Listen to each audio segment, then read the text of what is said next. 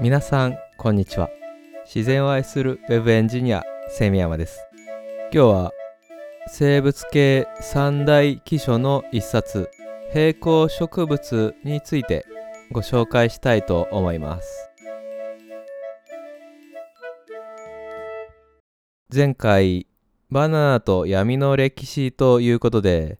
ヘビーな内容を扱ったので今回は雑談多めの緩めの空気感でやっていきたいなと思っています。まずセミラジオでもよくご紹介させていただいている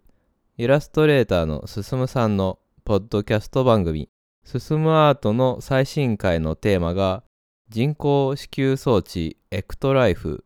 というものだったんですけどもそこで紹介されたエクトライフというものなんですが人工子宮だとかデザイナーベイビーだとか人間の根源的な倫理観を揺さぶるような内容をはらんだものでかなり衝撃を受けましたね。いやーめちゃくちゃ面白かったです。概要欄にリンクを貼っておきますのでぜひ聞いてみてほしいんですけどもカバーアートも人工子宮の中に浮かんでいる赤ちゃんのイラストが描かれていて恐ろしくもかっこいい魅力的なデザインになっていて、こちらも必見です。このエクトーライフ会の冒頭で、進さんがセミラジオの国立博物館物語会に触れてくださってまして、セミラジオでご紹介した国立博物館物語という漫画、進さんがとても気に入ってくださっていて、取り上げていただいたんですね。いやー、こうやって気に入ってくださって取り上げていただけると本当に紹介した回があるというかめちゃくちゃ嬉しいですね。進さんありがとうございます。国立博物館物語についてはこちらもセミラジオでよくご紹介させていただいているポッドキャスト番組生物をざっくり紹介するラジオ仏作のシロさんも最近読まれているということを仏作でお話しされていましてそれも嬉しかったですね。いや自分の好きな作品に興味を持ってもらえるのって本当に嬉しいですよね。そしてですね、最近とある用事で東京の阿佐ヶ谷に行ってきたんですが、その用事というのは、進さんと仏作の豊さんの3人で進めているプロジェクトの打ち合わせだったんですけども、以前もご紹介したんですが、進さん主催のセーブ・ジ・オーシャンというプロジェクトがありましてこれは海の環境を守るためにグッズを作ってその売り上げを海の保全活動をされている団体さんに寄付するというものなんですけども今回進さんと豊さんと僕の3人でデザインを制作してそれをグッズ化するというプロジェクトを進行していましてそれについての打ち合わせに行ってきたんですね。打ち合わせ以外でも3人でいろんな話をしてすごく盛り上がりましたし阿佐ヶ谷の商店街をみんなで歩いたり本当に楽しかったですね。3人で制作するデザインについても具体的な方向性を固めることができたのでまた進捗がありましたらセミラジオでもご紹介できればと思っています。で、いろいろ話が飛ぶんですがちょうどその進さんと豊さんは最近それぞれのポッドキャスト番組のステッカーをグッズとして販売開始されましてどちらも購入させていただいたんですけども豊さんは今までの仏作のほぼ全てのエピソードのステッカーを進さんは進むアートから7つのエピソードのステッカーを販売されています。どちらもすごく魅力的なステッカーで今手元にあるんですけどいやーどのステッカーもお二人のイラストが本当に素敵で日々机の上に置いて眺めて宝物にさせていただいてますね。でこの度お二人に触発されまして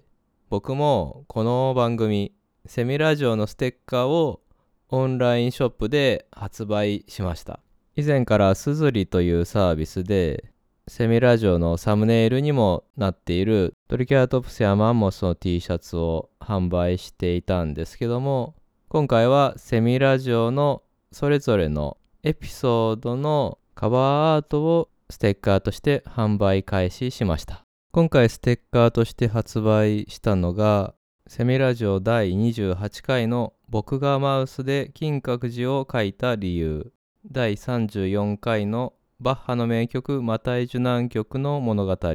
第35回江戸時代の UFO うつろ船。第38回スフィンクスの秘密。第43回人の祖先探求類かっこ哺乳類型爬虫類。第45回静岡一人旅タッチャのカッパ館沼津港深海水族館堀が深すぎる狛犬。第52回二部付属過去ギリアークの昔話。第56回生命の進化をたどるゲーム46億年物語後編。第57回軍隊生物ボロボックス。第59回大黒天と暗黒神マハカーラ。第61回ジンバブエのハイパーインフレと人々の生活。第64回知られざる蘇鉄の話。そして第67回バナナと闇の歴史の13点になります。このセミラジオなんですが今回のエピソードで通算68回目になるんですけどもそう考えると13点って意外と少ないんじゃないかと思われるかもしれないんですけども今までのエピソードのカバーアートって結構版権ものが多くてですね漫画とかゲームを紹介する回にはそういう版権もののキャラを描いてますし縄文カルタの回には思いっきり群馬ちゃんも描いちゃってるんですよねサムネイルをグッズ化するという発想が全くなかったのでそんな風に自由気ままに書いてたんですが、思ったよりグッズ化できるの少ないなぁと思いましたね。と言いつつ、今回も平行植物という半径もののイラストをサムネとして書いているので、これもまたグッズ化できないんですけども、まあ、グッズ化についてはできる範囲でやれればいいかなと、そういう風に割り切ってやっていこうかなと思っています。ちなみに今回発売したステッカーのうち、マウスで描いた金閣寺だけ元の絵が正方形じゃないので、他のステッカーと並べた時、形が合わないですけども、あとなんとなくマウスで描いた金閣寺だけアクリルキーホルダーにしてみたり、ちょっとそこだけ統一感ないんですけども、いろいろ試行錯誤しながらやってみようかなと思っています。今回発売したセミラジオのエピソードステッカーについては概要欄にリンクを貼っておきますのでよかったらチェックしてみてくださいね。それとですね、前回バナナと闇の歴史について配信をしたんですけどもご感想のメッセージをいただいていますのでご紹介させていただきますね。まず、ツイッターで交流させていただいている酪農家の牛若丸さんにはツイッターでハッシュタグセミラジオでご感想をいただきました。読み上げますね。セミラジオのバナナ会視聴。隣のおばあちゃんが昔子供の時食べたバナナは本当美味しかったのよって言ってたけど、あれって思い出補正じゃなくてマジで品種が違ってた可能性というご感想をいただきました。牛若丸さん、ありがとうございます。バナナ会でもお話しさせていただいたんですが、日本でもかつては主流のバナナの品種が現在流通しているのとは違う品種だったということでこれは普通に可能性としてあるんじゃないかと思いますね牛若丸さんはツイッターのプロフィールに兵庫県の牛飼いと書かれているんですが酪農家として田島牛を飼育されているということでツイッターで牛の画像や動画をアップされているんですが、牛若丸さんがアップされている牛が本当に可愛くて、いや、牛って可愛いなと思いながらいつも癒されています。そして、いつもセミラジオを聞いていただいている宮古島のカモさんにも感想のお便りをいただきました。読み上げさせていただきますね。バナナと闇の歴史を拝聴しました。誰もが知っているバナナにそんな歴史があったなんて驚きました。アメリカ怖いなって思いました。ところで宮古島ではバナナはお家の庭に生やしているくらいに身近な存在です。島バナナと言われる酸味のある小さいものは結構な高値で取引されています。甘くて美味しい台湾バナナやイスラエルバナナと呼ばれている甘くないバナナもありますが、正確な品種名はわかりません。バナナの一房にはかなりの数のバナナがついており、以前いただいたバナナの房には55本のバナナがついていました。というメッセージをいただきました。カモさん、メッセージありがとうございます。宮古島ではお家の庭にバナナを植えているということで、沖縄や奄美でもバナナを栽培していることは知っていたんですが、そんなに身近な植物としてあるというのは知らなかったですね。島バナナとか台湾バナナとかイスラエルバナナとか初めて聞く名前もあるんですが沖縄でそんなにいろんなバナナが栽培されているというのも知らなかったですね。一房に55本のバナナがついていたというのもカモさんのブログに写真が掲載されているんですがすごい迫力でした。概要欄にこの一房55本のバナナが見られるカモさんのブログ記事も貼っておきますので、ぜひチェックしてみてくださいね。島バナナは近所のセレクトショップに売ってるので、ちょっと気になってたんですけども、今度食べてみようかなと思っています。それではそろそろ本編に行きたいと思います。今回は平行植物という本をご紹介していきたいんですけども、この本は生物系三大気象のうちの1冊とされていまして他の2冊はアフターマンと微光類という本になります微光類は以前セミラジオでご紹介させていただいたんですが鼻が異常に進化した微光類という架空の生き物について紹介している本ですねアフターマンは古生物学者のドゥーガル・ディクソンという人が創造した人類が滅んで5000万年後の未来に生きる生き物を描いた本ですね。どちらもとても面白い本なんですけども、その微光類とアフターマン、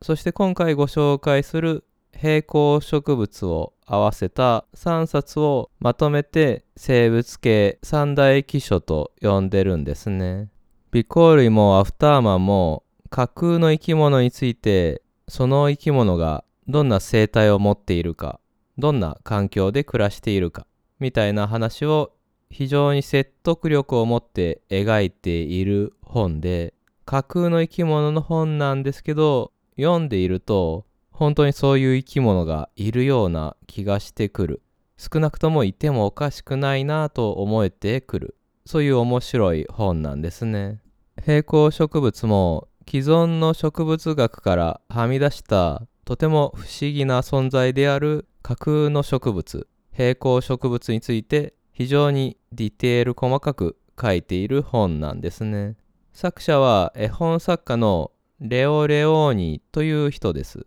この作家名を知らなくてもスイミーの作者といえば思い当たる方も多いんじゃないかと思うんですが睡眠は国語の授業で習うこともある有名な絵本で小さな魚が集まって大きな魚に見せかけるという有名なシーンがある作品ですね。あれの作者がレオ・レオーニという人なんですね。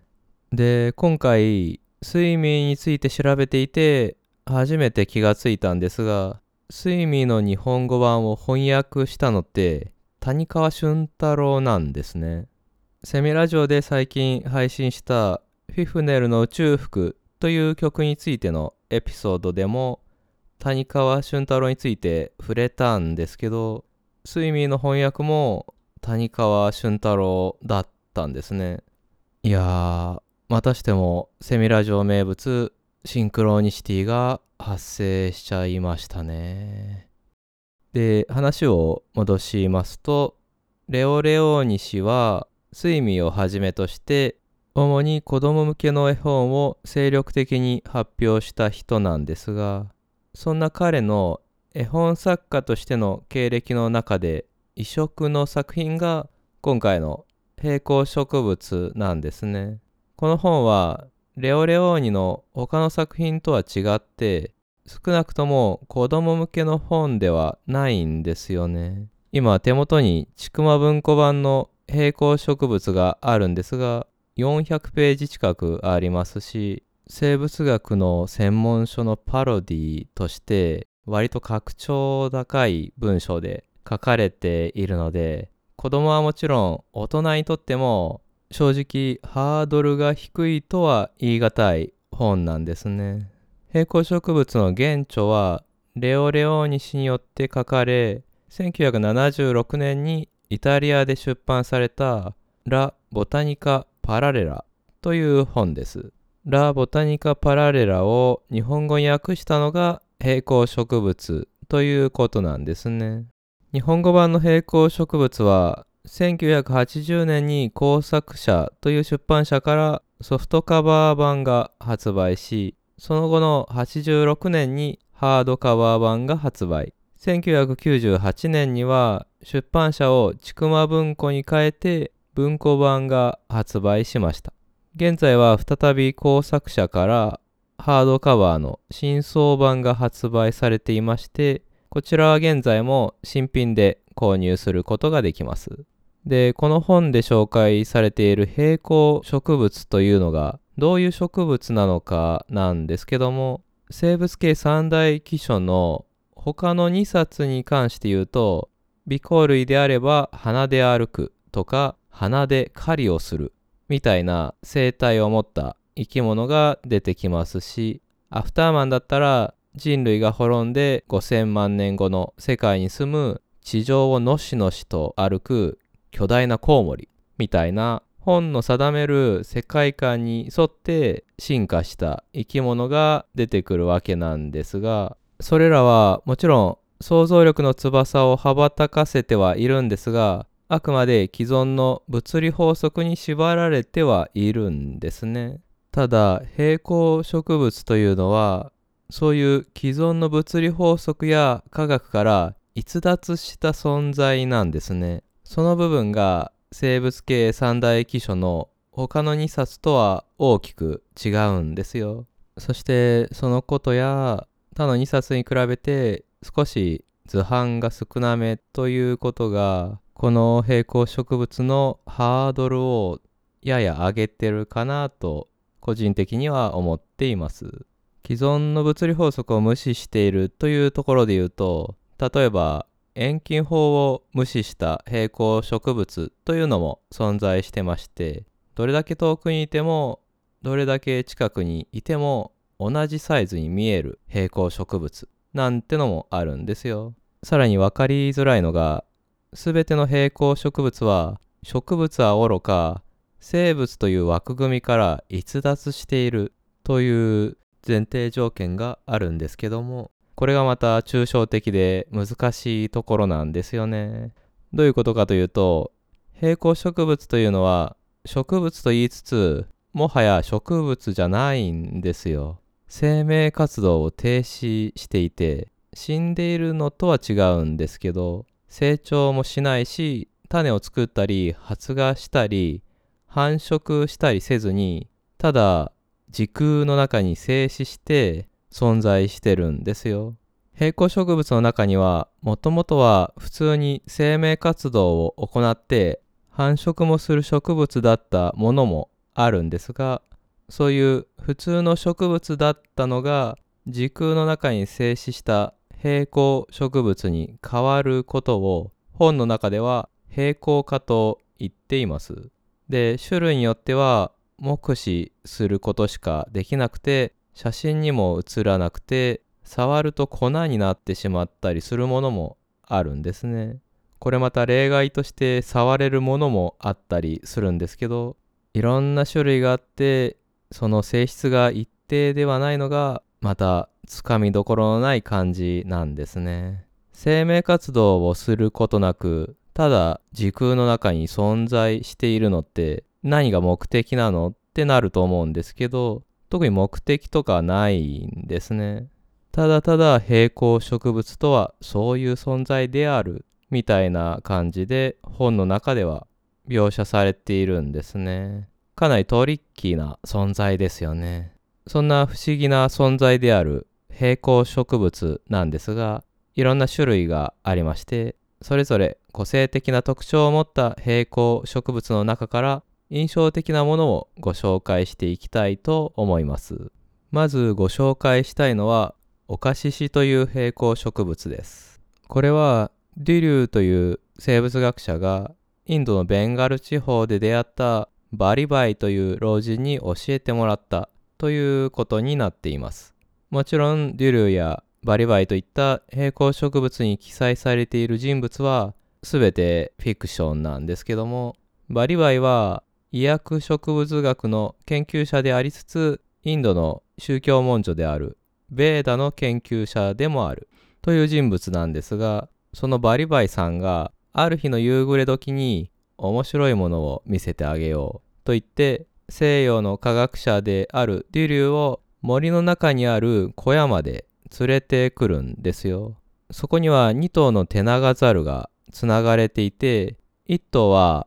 歯をむき出しにして威嚇してくるんですがもう1頭のテナガザルは敷かれた藁の上に横たわってピクリとも動かずどうやら死んでいるように見えるんですね。でこちらを威嚇しているテナガザルにバリバイ老人は何かの植物の葉っぱを与えるんですよ。そうするとテナガザルは貪るようにその葉っぱを食べるんですがそのうちぐったりとして動かなくなってしまうんですね。するとさっきまで藁の上に横たわって死んでいるようにしか見えなかった方のテナガザルが目を見開いてむっくりと起き上がって辺りをキョロキョロと伺い始めるんですよ。まるで生きていた猿の魂が抜けて死んでいたはずの猿に乗り移ったかのように見えるんですね。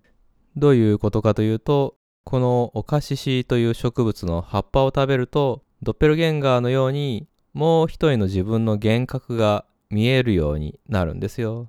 しかもその幻覚が葉っぱを食べた本人だけではなく第三者の目にも見えるようになるというのがすごく異常なところで平行植物はこういう不思議な現象を発生させる能力を持ってるんですね。続いては森の角砂糖バサミという平行植物をご紹介したいと思います。名前が変わってるんですがこの平行植物は体全体が優美な曲線を描いたハサミのような形をしています。森の角砂糖バサミはかつて生命活動を行う通常の植物だったんですがその時期にとっていた生存戦略というのがとても変わっていて森の中で次世代の個体を増やす時にじわじわと放射状に子孫を増やしていくのではなくて陣取りゲームのようにピンポイントで生息範囲を増やしていたんですね。そして森の中での森の角砂糖バサミの生息分布図を見てみるとまるで囲碁の名対局のように戦略的な配置になっているということが分かったんですね。まるで囲碁の棋士のような戦略を持って個体数を増やしていた知的植物それが森の角砂糖バサミということなんですね。この平行植物の世界の中にある国立科学博物館通称科博には森の角砂糖バサミのブロンズ製のレプリカが置いてあってその周囲には5番も置かれ全国囲碁大会の会場にもなっているというオチまでついています。人間の生み出した戦略ゲームである囲碁と同じ動きをする植物というコンセプトなんですね。森の角砂糖バサミとちょっと通じるところがある平行植物にマネモネがあります。古代ギリシャの哲学者アリストテレスは芸術は自然を模倣するという言葉を残していて自然の作り出すデザインは芸術活動の偉大な源泉になっていると思うんですがマネモネはその逆をいく人間の生み出す芸術を模倣する平行植物なんですね。つまり世の中にはバロック調やロココ調などいろんな芸術様式があるんですがそういう芸術様式を真似するマネモネも存在してるんですね。そしてまたより新しい現代的な芸術家や芸術様式が現れるたびにそれらの作品とそっくりな見た目を持ったマネモネも出現するというわけなんですね。続いてはアリジゴクという平行植物をご紹介します。アリジゴクといっても昆虫のウスバカゲロウの幼虫ではなくて平行植物の一種なんですね。このアリジゴクはアフリカで発見された平行植物なんですがアリジゴクの葉っぱの葉脈はまるで迷路のように複雑な構造になっています。なぜこのような進化をしたかというとかつてアフリカ大陸にはアリアリマキという植物を食べる大ぐらいの昆虫がいましてこの昆虫によってアフリカ大陸すべての植物が絶滅の危機に瀕していたんですね。アリジゴクはそんなアリアリ巻きに対抗するために葉脈を迷路状に進化させて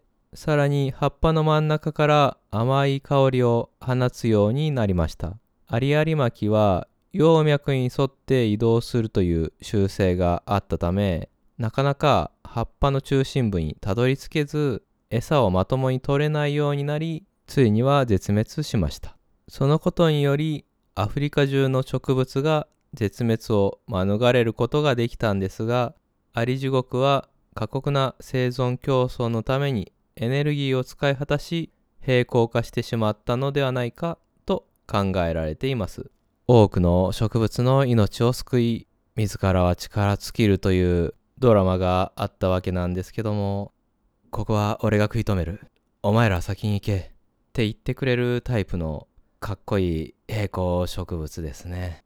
そして今回最後にご紹介したいのは月の光花という平行植物です。この平行植物はその見た目を説明するために便宜上上半身と下半身に分けた時下半身はまるで足がたくさん生えたレトロなビジュアルのタコ型宇宙人みたいなそんな見た目をしています。で上半身頭頂部は球体をスパッとカットしたような半球状の形になっていて質感は全体にメカニカルな雰囲気を漂わせています今僕の手元にあるちくま文庫版の表紙を飾っているのもこの月の光花ですねとても面白いビジュアルの平行植物ですその名の通り月から飛来したという説を唱えられている平行植物でアメリカの宇宙船に月の光花の種子がぶつかってきたというエピソードもあったりします。で本としてのエピソード自体をはみ出してしまうんですが平行植物の作者のレオ・レオーニはこの月の光花をはじめいろんな平行植物の彫刻を自作していましてそれらの作品群に幻想の庭というタイトルをつけて保管していました。彼の死後は孫であるアニー・レオーニさんによって他の作品も含めて管理がされていたんですが実は2019年にアニー・レオーニさんの申し出によりその幻想の庭を含むレオ・レオーニの作品群が日本の板橋区立美術館に寄贈されてるんですね。実は板橋区立美術館では1996年にレオレオーニ展が開催されていてその後もアニー・レオーニさんとの交流が続けられてきたそうなんですね。で祖父であるレオ・レオーニの作品や書類を整理していたアニーさんは板橋区立美術館から寄せられた日本の子供たちからの手紙をたくさん見つけたそうなんです。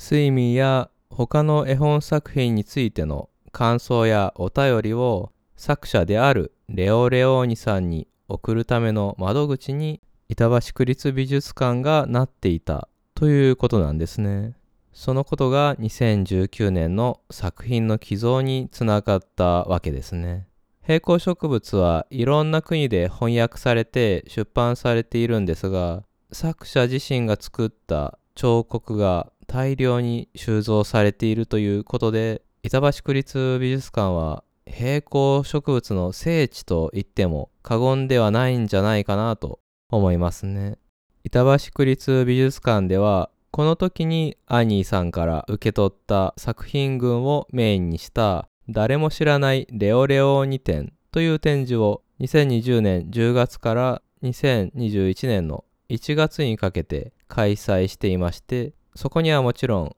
平行植物の立体作品群である幻想の庭も展示されていたそうです。これ知らなかったんですけども行きたかったですね。幻想の庭は引き続き板橋区立美術館に収蔵されているので次回の展示のチャンスは見逃さないようにしたいなと思っていますね。ということでレオレオーニが生み出した不思議な植物群平行植物についてご紹介してきました。今回ご紹介した平行植物はごく一部の種類ですので、ご興味があればぜひ本もチェックしてもらえればと思います。平行植物はある意味無目的に存在しているんですが、作者のレオレオーニには平行植物を生み出した目的はもちろんあったと思っています。それはもし平行植物という人間の常識と感覚を揺さぶる存在が現れたら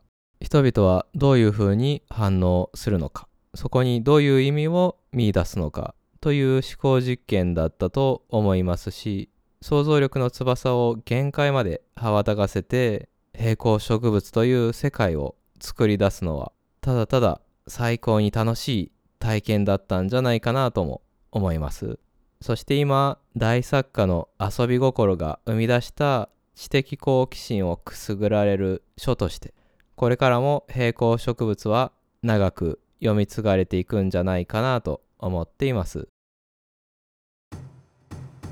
セミラジオではお便りを募集しています。概要欄のフォームや「ハッシュタグセミラジオ」でご感想いただけると嬉しいです。今日は大作家レオレオーニによる創作物平行植物についてお話しさせていただきました。ご視聴ありがとうございました。